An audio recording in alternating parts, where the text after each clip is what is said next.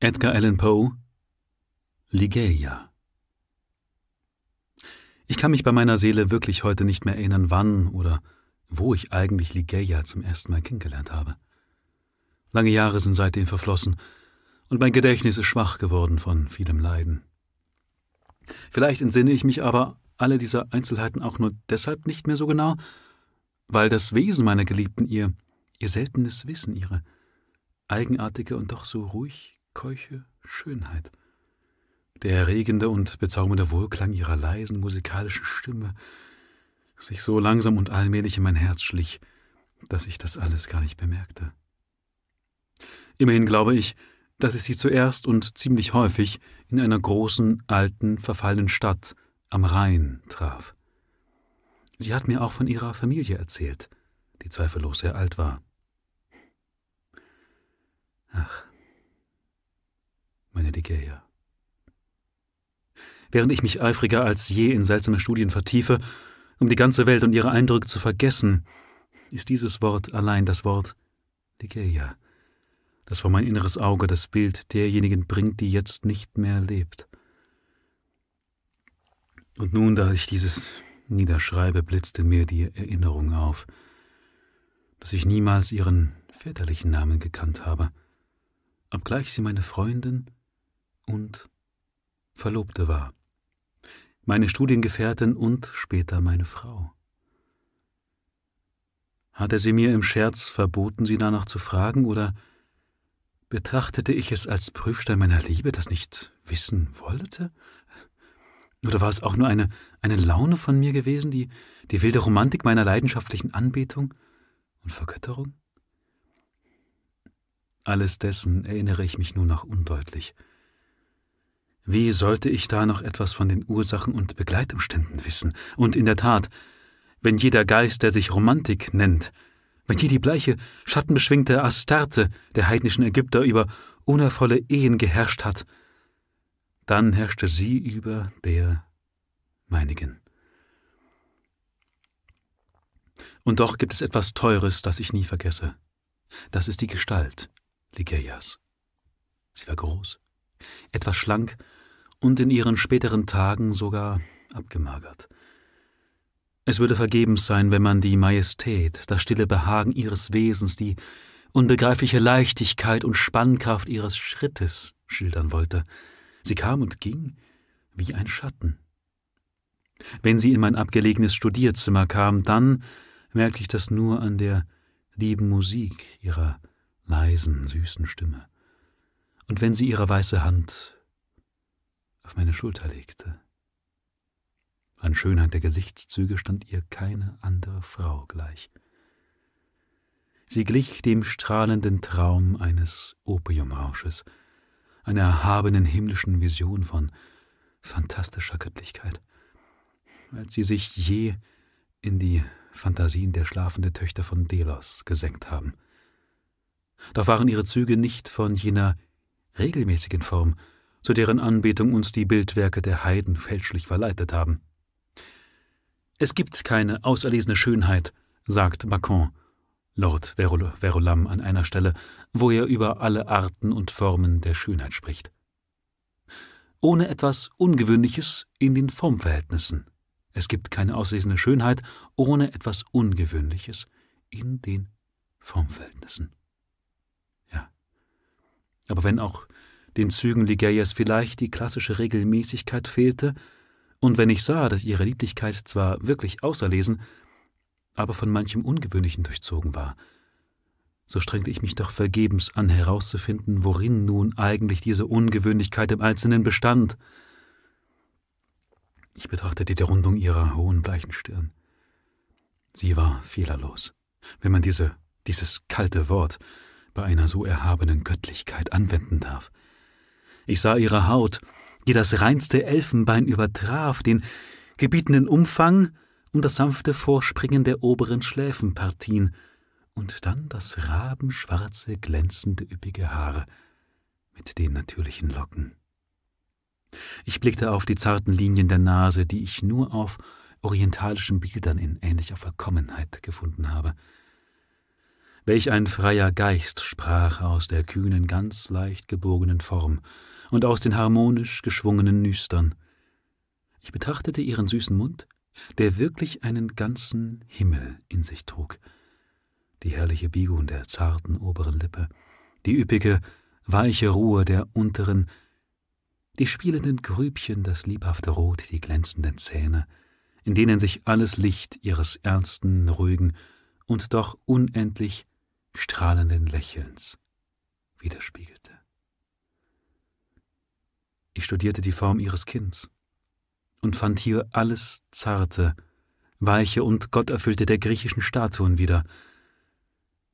Und schließlich blickte ich in Ligeias Augen. Augen haben keine Vorbilder in der Kunst der Antike. Und vielleicht lag in den Augen meiner Geliebten das Geheimnis, auf das Lord Verulam anspielt. Sie waren wohl viel größer als sonst die Augen bei uns.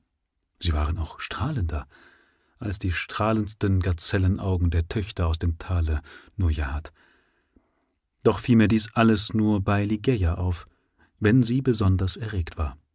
In solchen Augenblicken wurde ihre Schönheit, vielleicht erschien mir das in meiner glühenden Fantasie auch nur so, aber sie wurde wahrhaft überirdisch. Die Pupillen leuchteten in einem tief glänzenden Schwarz, und hoch darüber hingen die langen, jettfarbenen Augenwimpern, die in der Form etwas unregelmäßigen Braun hatten dieselbe Farbe. Das Ungewöhnliche aber, was ich in den Augen fand, lag nicht in der Form, in der Farbe oder in dem Leuchten, es lag vielmehr um den Ausdruck. Und doch, wie nichts sagen doch dieses Wort, hinter dem wir nur unsere Unkenntnis alles Seelischen verbergen. Der Ausdruck in Ligeias Augen. Wie viele Stunden habe ich darüber nachgesonnen? Wie habe ich einmal eine ganze Sommernacht gekämpft, um dahinter zu kommen, welch ein tiefer Abgrund lag doch in den Pupillen meiner Geliebten. Was, was bedeutete er? Eine wahre Leidenschaft ergriff mich, ihn zu deuten. Oh, solche Augen, solche großen, leuchtenden himmlischen Pupillen. Sie wurden mir die Zwillingssterne der Leder, und ich wurde ihr inbrünstiger astronomischer Forscher. Ich habe von dem Wissen Ligeias gesprochen. Es war unendlich tief, wie ich es nie bei einer Frau gefunden hatte. Sie beherrschte geläufig die klassischen Sprachen, und was die modernen europäischen anging, so habe ich, soweit meine Kenntnis ging, nirgendswo darin bei ihr einen Mangel entdecken können. Gab es überhaupt irgendein Gebiet, auch der schwierigsten Wissenschaft, in dem sie nicht zu Hause war? Wie seltsam, wie schaulich ist es eigentlich, dass mir gerade diese Seite in der Statur meiner Frau erst in der jetzigen Zeit zum Bewusstsein gekommen ist. Ich sagte, ihr Wissen war so groß, wie ich es nie bei einer Frau gefunden habe, aber wo hat je ein Mann all die weiten Gebiete moralischer, physischer und mathematischer Wissenschaft so wie Sie durchschritten? Damals sah ich noch nicht, wie ich es jetzt tue, wie riesenhaft und erstaunlich Ligeias Kenntnisse waren. Aber ich war mir doch bewusst, mit welchem kindlichen Vertrauen ich mich ihrer überlegenen Leitung überließ, die mich sicher durch die chaotische Welt metaphysischer Studien führte, denen ich mich in den ersten Jahren unserer Ehe hingab. Wie scharf war aber mein Schmerz, als ich nach einigen Jahren bemerkte, dass alle Hoffnungen, die ich auf unsere gemeinsamen Studien gebaut hatte, sich anschickten, davonzufliegen. Ohne Ligeia war ich nur einem dunklen, tastendes Kind. Ihre Gegenwart, ihr Vorlesen allein erhellte mir so manches Geheimnis des Übersinnlichen, in das wir vertieft waren. Ohne den strahlenden Glanz ihrer Augen wurden die goldfunkelnden Buchstaben stumpf wie trübes Blei. Und die Augen Ligeias strahlten jetzt seltener und seltener über den Seiten, die ich durchforschte. Ligeia wurde krank. Ihre Augen nahmen eine andere, allzu fiebrige Glut an. Ihre bleichen Finger bekamen den durchsichtigen, wechselnden Schimmer des Grabes, und die blauen Adern an der hohen Stirn pulsierten heftig bei der kleinsten Erregung.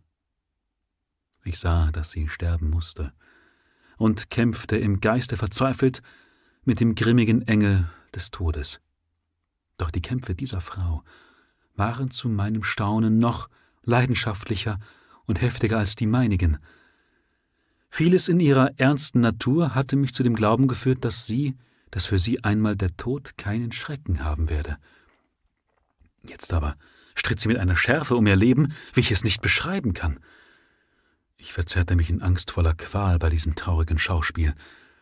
Wie gern hätte ich sie getröstet, sie beruhigt. Wäre nicht bei diesem, bei diesem ungeheuren wilden Verlangen nach Leben, nach Leben und nur nach Leben, alles Trösten und vernünftige Reden weiter nichts als äußerste Torheit gewesen. Aber erst im letzten Augenblick, unter den wahnsinnigsten Zuckungen ihres starken Geistes, verlor sie die äußerliche Gefasstheit ihres Wesens. Zwar ihre Stimme wurde noch sanfter, noch leiser, aber ich verstand nur zu gut den milden Sinn ihrer ruhig gesprochenen Worte. Fassungslos lauschte ich einer Melodie, die Schlimmeres als den Tod enthielt. Gedanken und Fantasien, wie sie nie ein Mensch vorher empfunden hat.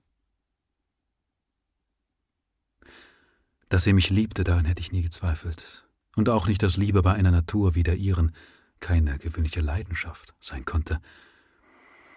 Aber erst bei ihrem Sterben begriff ich die Stärke ihrer Zuneigung. Durch lange Stunden hielt sie meine Hand fest in der ihrigen und öffnete mit ihr über und öffnete mir ihr überströmendes Herz, dessen mehr als leidenschaftliches Lieben in Anbetung überging. Wodurch hatte ich es verdient, mit solchen Bekenntnissen gesegnet zu werden? Wodurch hatte ich es verdient, den Fluch der Erinnerung daran tragen zu müssen? Aber es ist mir unerträglich, dabei zu verweilen. Jedenfalls begriff ich jetzt, dass nur in Legeias unendlicher Hingabe an die von mir so wenig verdiente Liebe der Grund zu ihrem wilden, unerschütterlichen Verlangen nach weiterem Leben lag. Und dieses wilde Verlangen, die mächtige Gewalt dieses Verlangens zu leben, einfach zu Leben, kann ich mit keinen Worten, mit keinem Ausdruck der Sprache schildern. O Gott! schrie sie in der Nacht ihres Todes, indem sie aus ihrem Bett sprang und mit zitternden Bewegungen ihre Arme zum Himmel streckte. O Gott! O himmlischer Vater, soll denn das alles unabwendbar sein? Soll es nicht möglich sein, den Eroberer Tod einmal zu überwinden? Sind wir nicht Teile und Stücke deiner Gottheit? Wer, wer kennt die Geheimnisse des Willens in seiner vollen Stärke? Der Mensch beugt sich nicht vor den Engeln, noch selbst vor der Macht des Todes, wenn er es nicht aus Kraftlosigkeit seines schwachen Willens tut. Dann ließ sie, wie erschöpft von ihrer Erregung, ihre weißen Arme sinken und legte sich feierlich ernst auf ihr Todesbett. Und als sie ihre letzten Seufzer aushauchte, da kam sogleich ein leises Flüstern über ihre Lippen. Ich neigte mein Ohr über sie und verstand noch einmal deutlich die vorhin geäußerten Worte. Der Mensch beugt sich nicht vor den Engeln, noch selbst vor der Macht des Todes, wenn er es nicht aus Kraftlosigkeit seines schwachen Willens tut.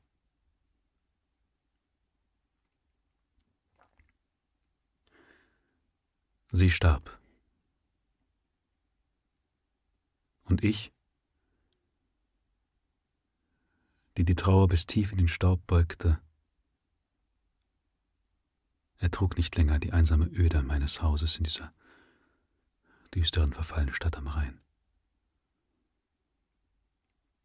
Mir fehlt es nicht an dem, was die Welt Wohlstand nennt, denn die Gähe hatte mir mehr, viel mehr vermacht, als sonst die meisten Menschen zu besitzen pflegen. Nach einigen Monaten müden und zwecklosen Umherschweifens kaufte ich in einer der wildesten und wenigst besuchtesten Gegenden Englands, an einem Ort, den ich nicht nennen will, einen alten Landsitz und ließ ihn neu ausstatten. Die düstere, strenge Würde des Gebäudes, die verwahrloste Umgebung, die vielen blutigen, geschichtlichen Erinnerungen, die sich an den Landsitz knüpften, passten so recht zu dem Gefühl äußerster Verlassenheit, das mich in diese abgelegene und einsame Gegend getrieben hatte. Obgleich ich an dem äußeren Anblick des verfallenen Baus wenig geändert werden konnte, begann ich mit kindischer Launenhaftigkeit und vielleicht auch in der schwachen Hoffnung, dadurch mein Leid zu mildern, das Innere in eine mehr als königliche Pracht zu verwandeln. Ich hatte schon als Knabe für alle Überschwänglichkeiten Sinn gehabt und überließ mich jetzt in vollem Maße. Ach ja, es sprach viel von beginnendem Wahnsinn, aus den prächtigen, fantastischen Wandvorhängen, aus den feierlichen Schnitzwerken Ägyptens, aus den zackigen Gesimsen und Möbelstücken, aus den irren Hausmustern der goldbestickten Teppiche. Ich war ein hoffnungsloser Sklave der Opiumleidenschaft geworden, die alle meinem Tun und Handeln die Farbe ihrer Träume gab. Aber ich will mich in diesen Tollheiten nicht weiter aufhalten. Ich möchte nur von dem einen ewig verfluchten Zimmer reden, in das ich in einem Augenblick halben Wahnsinns die blondhaarige und blauäugige Lady Rowena Trevanion von Tremaine als Braut und Nachfolgerin der unvergessenen Ligeia heimführte. Es gibt keinen einzelnen Teil des Aufbaus und der Ausstattung dieses Brautgemachs, der jetzt nicht deutlich vor mir steht.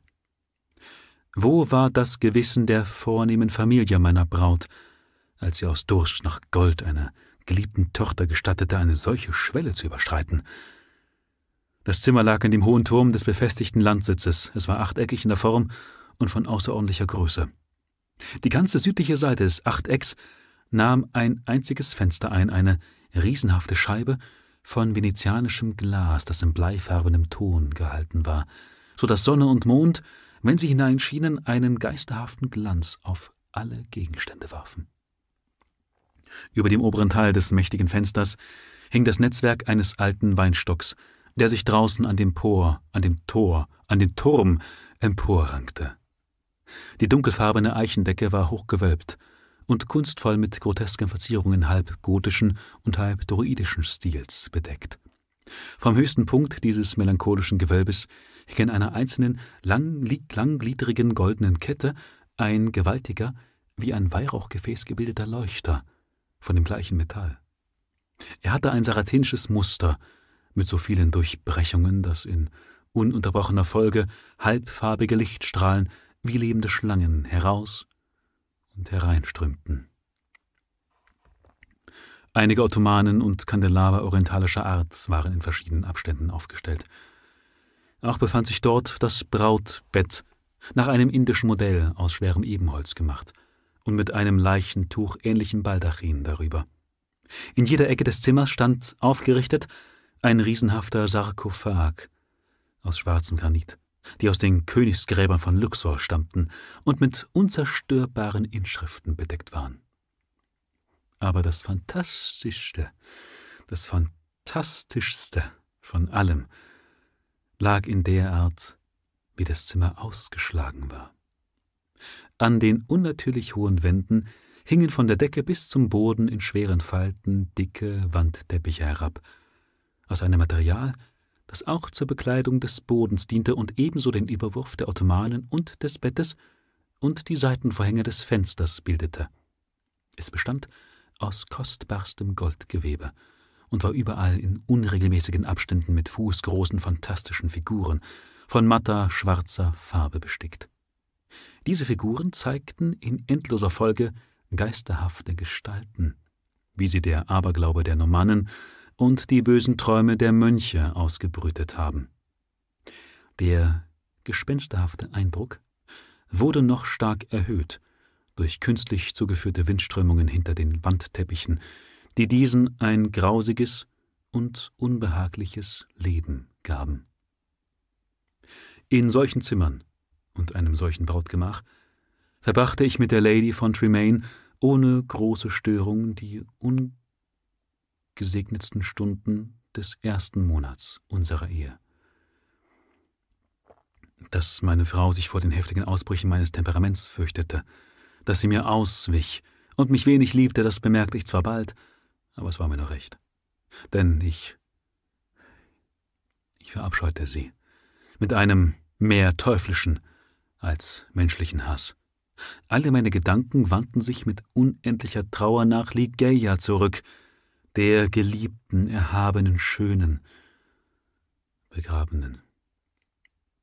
Ich schwelgte in den Erinnerungen an ihre Reinheit, ihre Weisheit, ihre hohe himmlische Natur, ihre leidenschaftliche, anbetende Liebe. Jetzt erst brannte mein Geist in noch verzehrenderer Glut, als es ihre gewesen war. In der Regtheit meiner Opiumträume, denn ich lebte jetzt ganz im Bann dieses Giftes, rief ich laut ihren Namen durch die Stille der Nacht oder am Tage durch verlassene Bergschluchten, als könnte ich mit meinem wilden Verlangen, mit meiner tiefen Leidenschaft und meiner brennenden Sehnsucht die Verstorbene wieder auf die Erde zurückrufen.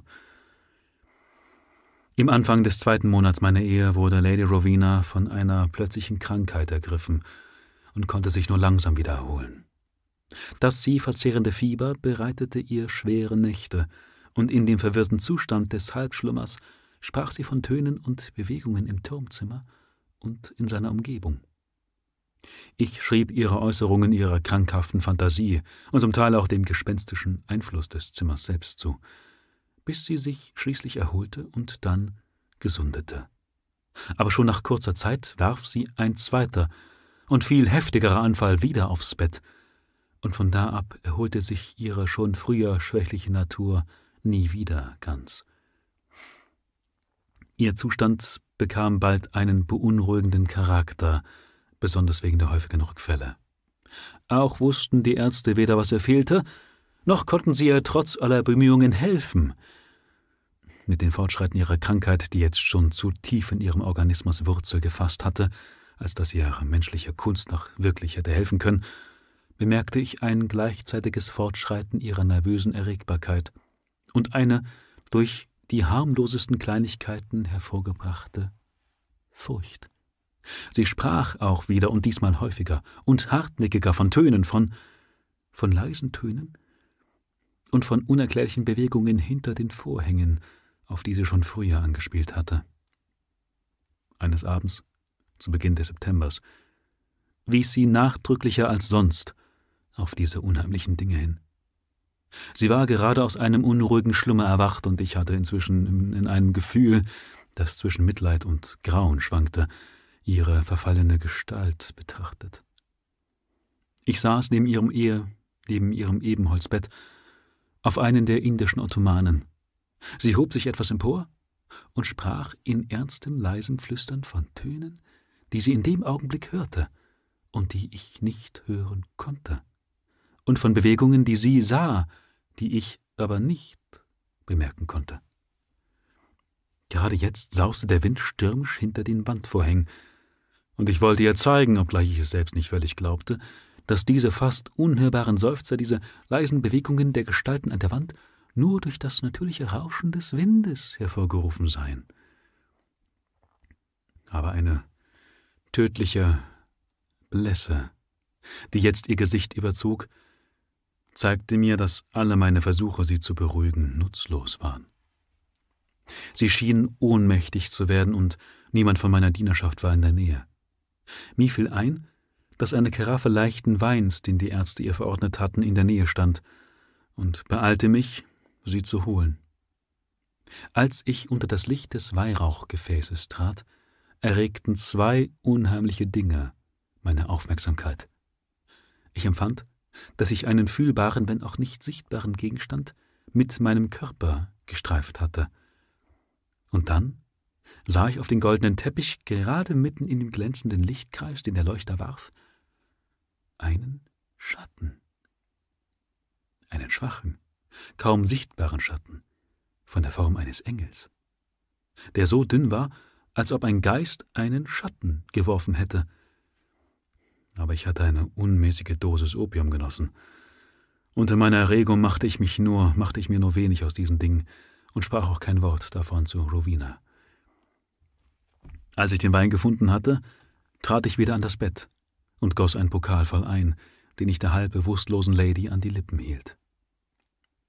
Sie erholte sich ein klein wenig, und nahm dann den Pokal selbst in die Hand, während ich mich auf die nächste Ottomane hinsinken ließ und Rowena betrachtete. In diesem Augenblick hörte ich deutlich einen Schritt auf dem Teppich und nahe an dem Bett, und eine Sekunde später, als Rowena den Wein an ihre Lippen hob, sah ich oder träumte vielleicht es zu sehen, dass aus einer unsichtbaren Quelle in der Luft des Zimmers drei oder vier Tropfen einer leuchtenden, blutroten Flüssigkeit in den Pokal fielen. Wenn ich dies sah, Rowena sah es nicht. Sie trank den Wein ohne Bedenken, und ich hütete mich, ihr von Dingen zu sprechen, die doch nur Einbildung meiner lebhaften Fantasie gewesen sein musste, und die nur durch die Angst der Lady, das Opium und die späte Stunde so deutlich erschienen waren. Aber ich darf es mir nicht verheimlichen, dass genau von dem Augenblick an, da die blutroten Tropfen in den Becher gefallen waren, der Zustand meiner Frau sich schnell verschlimmerte, so dass drei Tage später die Hände ihrer Dienerinnen sie zur Bestattung einkleideten und ich in der vierten Nacht allein mit dem in Leichentüchern eingehüllten Körper in demselben fantastischen Zimmer saß, das sie einst als Braut empfangen hatte. Wahnsinnige Gestalten des Opiumrausches flogen schattengleich vor mir auf. Mit unruhigem Blick starrte ich auf die Sarkophage in den Ecken des Raumes, auf die zuckenden Figuren in der Wandbekleidung und auf die sich schlängelnden Lichter in dem Weihrauchkessel. Dann erinnerte ich mich der Begebenheiten jener Nacht, da ich den seltsamen Schatten auf dem Boden gesehen hatte. Aber als ich hinschaute, und keine Spur davon bemerkte, atmete ich wieder freier und wagte es, meine Blicke nach der bleichen, bewegungslosen Gestalt auf dem Bette zu lenken. Tausend Erinnerungen an Ligeia strömten dabei auf mich ein, und in mein Herz drang mit der stürmischen Gewalt einer Flut das ganze unaussprechliche Weh, mit dem ich Ligeia einst auf dem Totenbett gesehen hatte. Die Nacht ging weiter, und noch immer starrte ich mit schmerzlichem Gedanken an die einzig und über alles Geliebte, auf den Leichnam Rowinas. Es war vielleicht um Mitternacht, vielleicht auch früher oder später, denn ich achtete nicht auf die Zeit, als ein leises und zartes, aber deutlich hörbares Seufzen mich aus meinen Träumen emporschreckte. Ich fühlte, dass es von dem Ebenholzbett, von dem Totenbett gekommen war. Ich lauschte in meinem Wahnsinn, abergläubischer Angst. Aber der Laut wiederholte sich nicht wieder. Mit angespanntem Blick versuchte ich irgendeine Veränderung in der Lage des Leichnams zu entdecken, aber es war nicht das geringste zu bemerken, und doch konnte es keine Täuschung gewesen sein. Ich hatte den Laut, so schwach er auch war, wirklich gehört.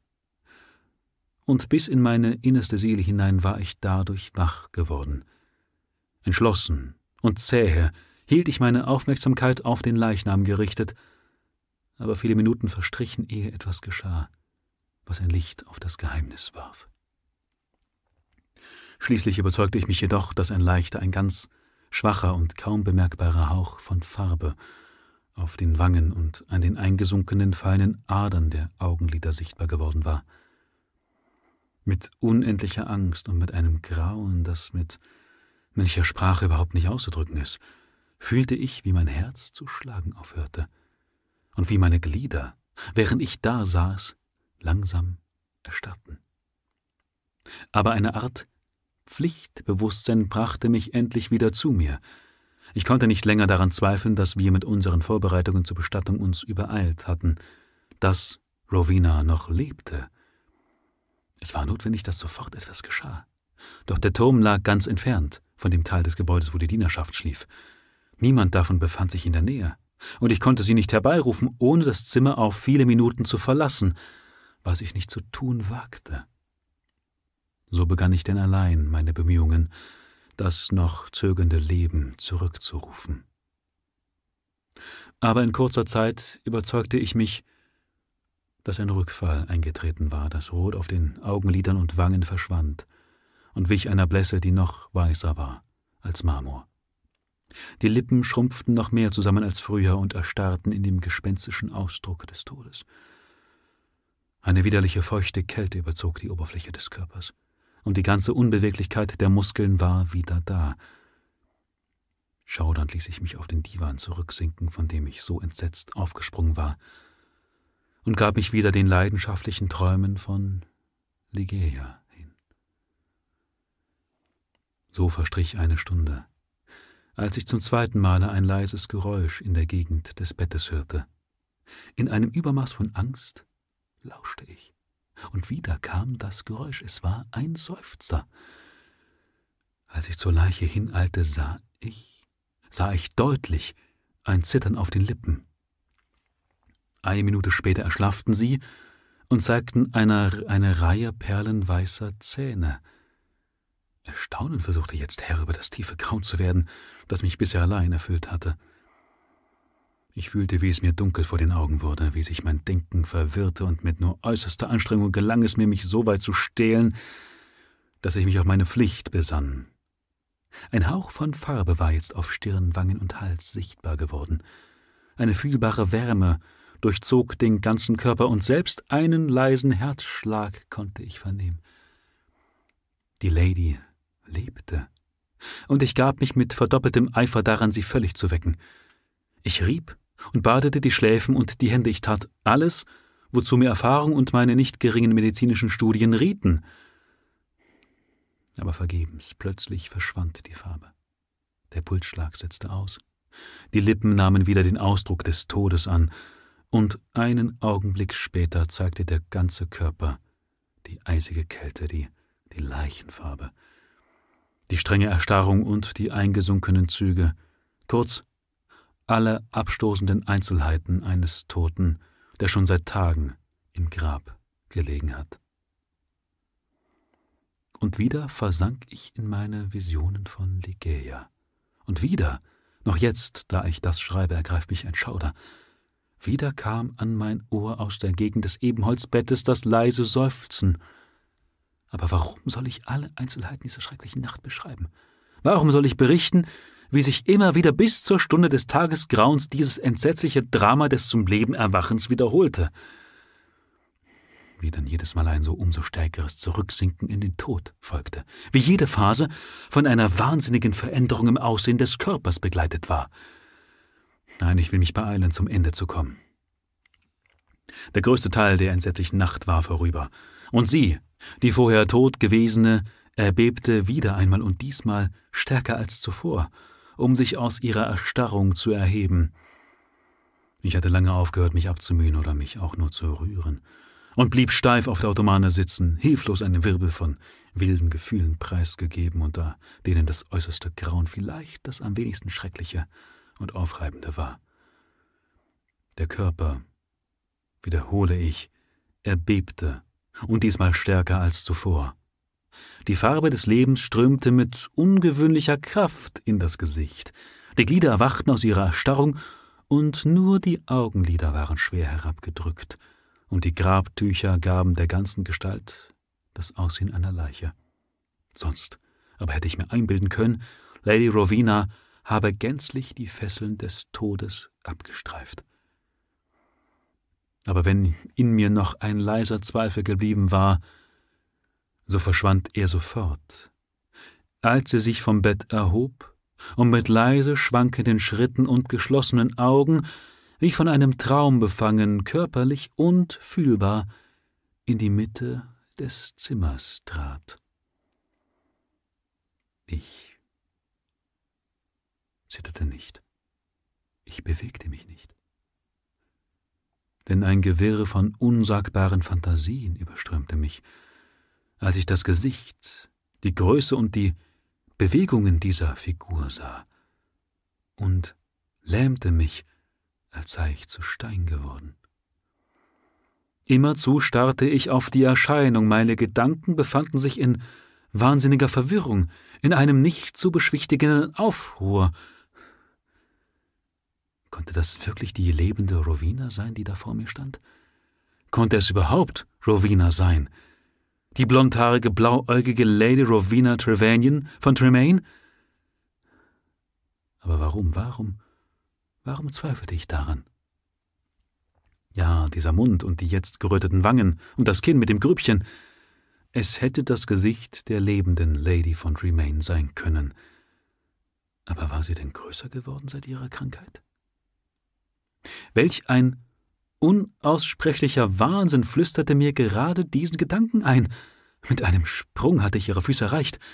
Indem sie vor meiner Berührung zurückwich, ließ sie von ihrem Kopf die geisterhaften Tücher fallen, die ihn einhüllten, und nun strömte in das funkelnde Licht, das das Zimmer erfüllte, schwere Masse eines langen, aufgelösten Haares. Dieses Haar war schwärzer als die Schwinge der Mitternacht. Und dann öffnete die Figur, die vor mir stand, langsam ihre Augen. Jetzt endlich, schrie ich mit lauter Stimme, kann ich nicht länger im Zweifel sein, denn dies, dies sind die großen schwarzen und strahlenden Augen meiner verlorenen Liebe, dies, dies sind die Augen der Lady, der Lady Ligeia.